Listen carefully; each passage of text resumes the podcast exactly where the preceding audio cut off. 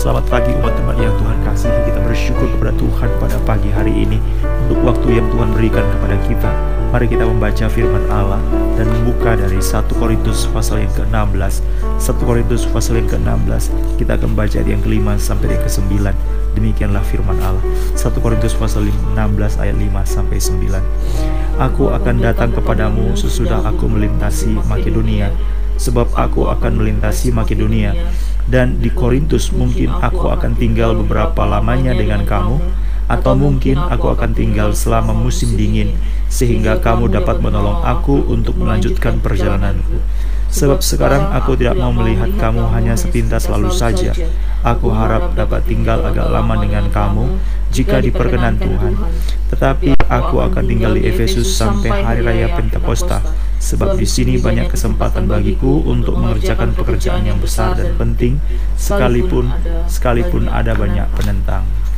Umat-umat yang dikasihi Tuhan, hari ini kita melihat bagaimana Rasul Paulus sungguh-sungguh melayani dan memberikan seluruh hidupnya pada pimpinan Tuhan.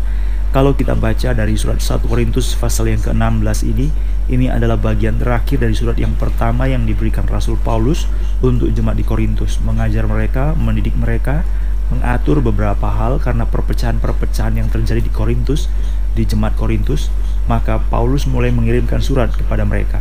Dan pada akhir surat itu dia berkata akan datang langsung untuk memberikan tentu saja petunjuk-petunjuk bagaimana nanti mereka bisa memiliki tertib hidup keselamatan. Jadi kalau lewat surat rasanya kurang plong. Kalau lewat surat rasanya masih banyak hal-hal yang akan diatur lagi. Karena memang itulah yang dikatakan oleh Rasul Paulus. Nanti hal-hal lain akan aku atur kalau aku nanti datang kepadamu. Jadi memang ada rencana Rasul Paulus untuk datang ke Korintus, dan dia itu ingin mengatakan lebih banyak hal lagi untuk memperbaiki atau untuk menjadi hal-hal yang beriman kepada mereka, supaya mereka itu sungguh-sungguh baik, sungguh-sungguh mengalami suatu perubahan hidup, dan sungguh-sungguh hidup dalam tertib iman yang bagus. Tetapi walaupun segala niat itu adalah niat yang baik, niat yang bagus, tetap Paulus mengatakan semuanya ini berdasarkan pimpinan Tuhan. Jadi kedatangan Paulus ke Korintus ada rencana, ada. Apakah rencana itu rencana yang baik? Rencana yang baik. Tetapi apakah itu keharusan? Paulus menyatakan ini adalah sesuatu hal berdasarkan pimpinan Tuhan. Maka Paulus mengatakan kemungkinan aku akan ada di sana. Dalam ayat yang kelima, aku akan datang kepadamu sesudah aku melintasi Makedonia, sebab aku memang akan melintasi Makedonia. Ayat enam, dan di Korintus mungkin aku agak tinggal beberapa lamanya dengan kamu, atau mungkin aku akan tinggal selama musim dingin, sehingga kamu dapat menolong aku untuk melanjutkan perjalananku. Tujuh, sebab sekarang aku tidak mau melihat kamu hanya sepintas lalu. Aku harap dapat tinggal agak lama dengan kamu jika diperkenan Tuhan. Jadi saudara-saudara yang dikasihi Tuhan, ini adalah bukti betapa Paulus mengasihi orang-orang Korintus, sehingga orang-orang Korintus akan menerima ajaran-ajaran yang baik tentang firman Allah, ajaran yang lebih lanjut bagaimana supaya iman mereka bisa bertumbuh. Tetapi walaupun ini semua rencana yang baik, Paulus kembali lagi menyerahkan semuanya dalam pimpinan Tuhan. Itu sebabnya bukan Paulus yang mengatur, tetapi kembali Tuhan yang mengatur, karena ini pimpinan Tuhan. Jadi saudara-saudara yang dikasihi Tuhan, yang bisa kita renungkan pada pagi hari ini, walaupun yang kita rencanakan, walaupun yang kita inginkan adalah hal yang baik, sebaik-baiknya hal yang kita rencanakan, sebaik-baiknya hal yang kita inginkan, tetap kita harus serahkan dalam pimpinan Tuhan. Karena itulah Paulus berada pada suatu hal yang kalau kita baca di sini tidak mengungkapkan hal keinginan pribadinya terlalu besar. Dia tidak membesar-besarkan keinginan pribadinya. Dia tidak membesar-besarkan atau mengutamakan atau menonjolkan keinginan pribadinya. Walaupun rencana itu rencana yang baik, tetapi rencana baik itu seringkali bukanlah rencana Tuhan. Sebaik-baiknya rencana kita, tetap itu bukan rencana Tuhan. Jadi jangan saudara berkata bahwa, loh ini kan rencana yang baik, harusnya Tuhan setuju dong. Tidak. Rencana kita bukan rencana Tuhan. Rancangan kita bukan rancangan Tuhan. Bukan rencana kita, rancangan kita yang jadi, tetapi rancangan Tuhanlah yang jadi. Jangan juga kita mengatakan, harusnya Tuhan mengerti, ini kan sesuatu yang baik, bukan yang jahat yang kuinginkan, yang baik yang aku inginkan. Tetapi saudara-saudara, manusia kita adalah manusia berdosa. Di tengah-tengah segala hal yang baik yang direncanakan, tetap yang jahat itu bisa terjadi. Apa maksudnya? Karena sebaik-baiknya yang kita pikirkan belum tentu itu adalah sesuatu yang murni, yang sesuai dengan kehendak Allah. Banyak kali rencana kita yang baik itu adalah rencana karena tujuan pribadi. Rencana yang baik itu adalah karena ambisi pribadi. Rencana yang baik itu adalah karena sesuatu ingin mencapai tujuan pribadi. Itu sebabnya marilah serahkan ke dalam pimpinan Tuhan. Apakah baik kalau Paulus pergi kepada jemaat orang Korintus? Tentu saja dong, karena surat ini tentu tidak akan bisa menyelesaikan banyak hal dibandingkan dengan tatap muka. Paulus langsung bertemu dengan orang Korintus, tentu saja. Tetapi walaupun itu rencana yang baik, seperti apa yang dikatakan oleh Paulus, Paulus tetap menyerahkan semuanya dalam pimpinan Tuhan, sehingga dia tidak mengungkapkan hal yang pribadi. Jadi ini yang pertama, apa artinya bersandar pada Tuhan? Apa artinya minta pimpinan Tuhan? Kita tidak membesarkan atau mengutamakan hal-hal pribadi lebih dari apapun juga, tidak. Justru itu kita tundukkan ke dalam kehendak Tuhan. Jadi tidak hal yang pribadi yang menonjol, walaupun ini rencana pribadi, tetapi Paulus mengatakan ini semua adalah sesuatu yang berdasarkan pimpinan Tuhan. Saya ingin mengajak kita untuk melihat ada tiga hal di sini yang ditunjukkan bagaimana dia menganggap pimpinan Tuhan. Yang pertama sebenarnya kalau kita baca dari satu Korintus pasal yang ke enam belas ayat yang kedua, dia berkatakan begini, jangan nanti waktu aku datang baru engkau mengadakan pengumpulan. Ayat yang ketiga, sesudah aku tiba aku akan mengutus orang-orang yang kamu anggap layak. Oke, okay? Jadi dia bilang nanti orang-orang akan aku utus untuk menerima atau mengambil sumbangan atau dana yang terkumpul untuk orang-orang kudus, tetapi nanti orang-orang yang kamu anggap layak. Tetapi dalam ayat empat dikatakan, kalau ternyata penting bahwa aku juga pergi, maka mereka akan pergi bersama-sama dengan aku. Berarti ada sesuatu hal yang dia bilang mungkin tidak pasti. Kenapa tidak pasti? Mungkin orang-orang, atau mungkin juga aku bisa datang. Nah, jadi tidak pasti. Yang sebenarnya yang akan datang ini siapa? Apakah orang-orang saja, atau ikut Rasul Paulus? Nah, itu yang pertama. Yang kedua, dia juga berkata begini dalam ayat lima dan ayat enam. Aku akan datang kepadamu sesudah aku melintasi Makedonia, sebab memang aku akan melintasi Makedonia. Ayat enam. Dan di Korintus mungkin aku tinggal beberapa lamanya dengan kamu, atau mungkin akan tinggal selama musim dingin. Jadi sepertinya belum pasti, ya kan? Jadi sebenarnya mau tinggal sekian lama atau selama musim dingin, ini yang benar mana? Tapi Paulus mengatakan mungkin, ya kan? Yang ketiga, dia katakan dalam ayat tujuh, sebab sekarang aku tidak mau melihat kamu hanya sepintas saja. Aku harap dapat tinggal agak lama dengan kamu jika diperkenan Tuhan. Jadi dia berharap bisa tinggal lebih lama bersama orang Korintus, tetapi itu pun jika diperkenan Tuhan. Jadi sepertinya ada rasa pasti tapi tidak pasti, ya kan? Kenapa ada rasa pasti tidak pasti? Karena kembali lagi, ini semua rencana, memang ada pribadi keinginan daripada Paulus, tetapi itu tidak melampaui daripada pimpinan Tuhan. Maka dia berkata mungkin. Maka dia berkata apabila perlu, mungkin perlu, atau dia berkata juga jika diperkenan oleh Tuhan. Jadi ini adalah suatu bukti nyata bahwa Rasul Paulus adalah seorang yang minta pimpinan Tuhan dalam segala sesuatu. Firman Allah berkata, akuilah dia dalam segala lakumu, maka ia akan meluruskan jalanmu. Akuilah dia dalam segala lakumu, maka ia akan meluruskan jalanmu. Amsal tiga ayat yang keenam. Jadi Paulus pun mengakui Tuhan dalam segala sesuatu. Walaupun Rasul Paulus adalah rasul, walaupun keinginannya itu adalah keinginan yang penting, rencananya rencana yang baik, tetapi walaupun rencana itu penting dan baik, tetap harus Tuhan yang berkuasa atas rencana itu. Walaupun Paulus adalah seorang rasul, tetapi serasulnya dia tetap Tuhan yang lebih tinggi daripada kerasulannya. Sehingga itulah yang disebut dengan mengakui Tuhan dalam segala sesuatu. Jadi saudara-saudara, mari kita renungkan kalimat ini. Mengakui Tuhan dalam segala sesuatu, maka ia akan meluruskan jalannya. Yang kedua, saudara-saudara, saya katakan tadi yang pertama adalah hal yang pribadi tidak lebih besar daripada pimpinan Tuhan, tetapi pimpinan Tuhan itu melampaui hal yang pribadi. Yang kedua yang kita renungkan dalam bagian ini adalah waktu Paulus menulis surat ini, dia menulis surat ini di bawah pimpinan Roh Kudus, di bawah ilham Roh Kudus. Kok bisa?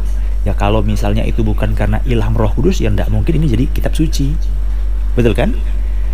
dua Timotius tiga enam belas, segala tulisan yang diilhamkan oleh Allah, yang diilhamkan, dinafaskan oleh Allah, itu adalah suatu tulisan yang diwahyukan oleh Roh Kudus.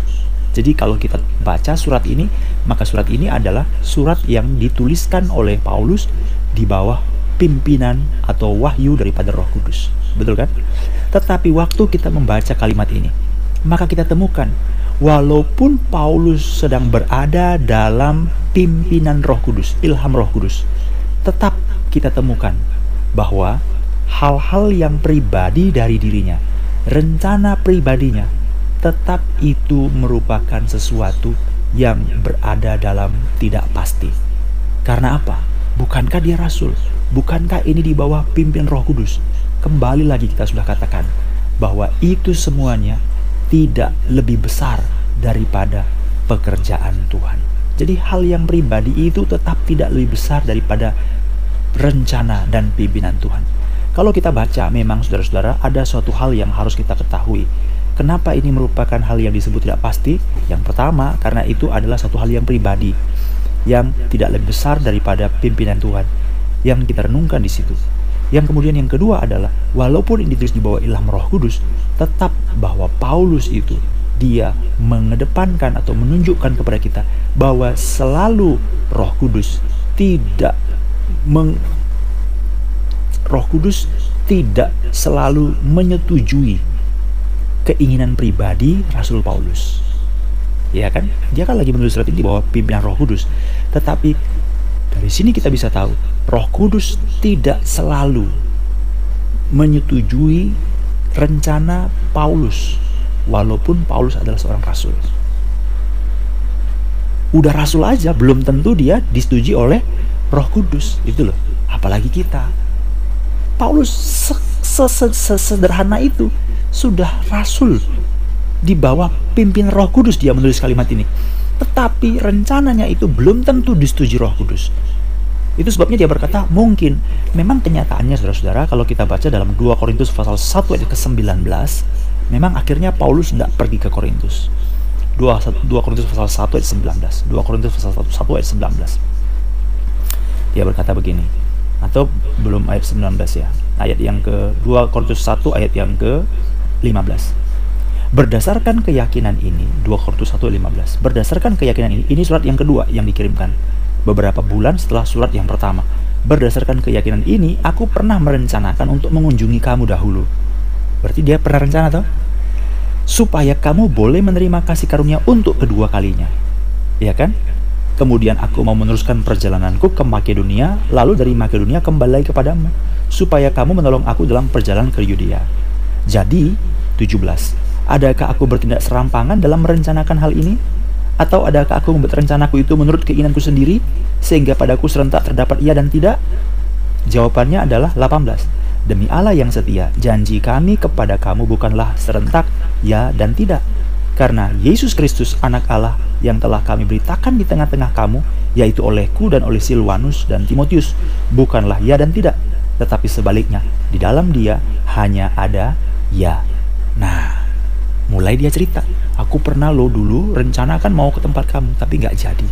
Jadi sebenarnya apa ini? Masa rasul itu ngomong, ya aku ada rencana, tapi aku mau pergi, tapi akhirnya nggak jadi. Loh, makanya Paulus mengatakan, jika Tuhan mengizinkan. Jadi cuma bayangkan di sini, itu rencana yang baik. Tetapi rencana yang baik, sebaik-baiknya rencana itu, tetap itu harus berdasarkan pimpinan Tuhan. Yang kedua, Paulus itu rasul, menuliskan surat ini di bawah pengaruh Roh Kudus, di bawah pimpinan Roh Kudus. Tetapi tidak selalu atau tidak otomatis Roh Kudus menyetujui rencana daripada Paulus. Jadi saudara-saudara, marilah kita menundukkan diri di bawah pimpinan Tuhan. Marilah kita menunjukkan diri di bawah otoritas Kristus. Seringkali kita mengatakan ini adalah rencana Allah, ini rencana Allah, ini rencana Allah. Dari mana kita tahu itu rencana Allah? Dari mana kita tahu itu rencana Allah? Mari, coba kita pikirkan. Mari dapat kita membedakan mana rencana pribadi, mana rencana Allah. Mana keinginan pribadi, mana keinginan Allah. Jadi belajar tentang hal ini dari Paulus.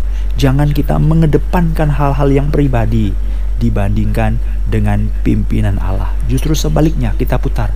Sebaik apapun rencana pribadi itu, marilah kita serahkan semuanya ke dalam pimpinan Allah.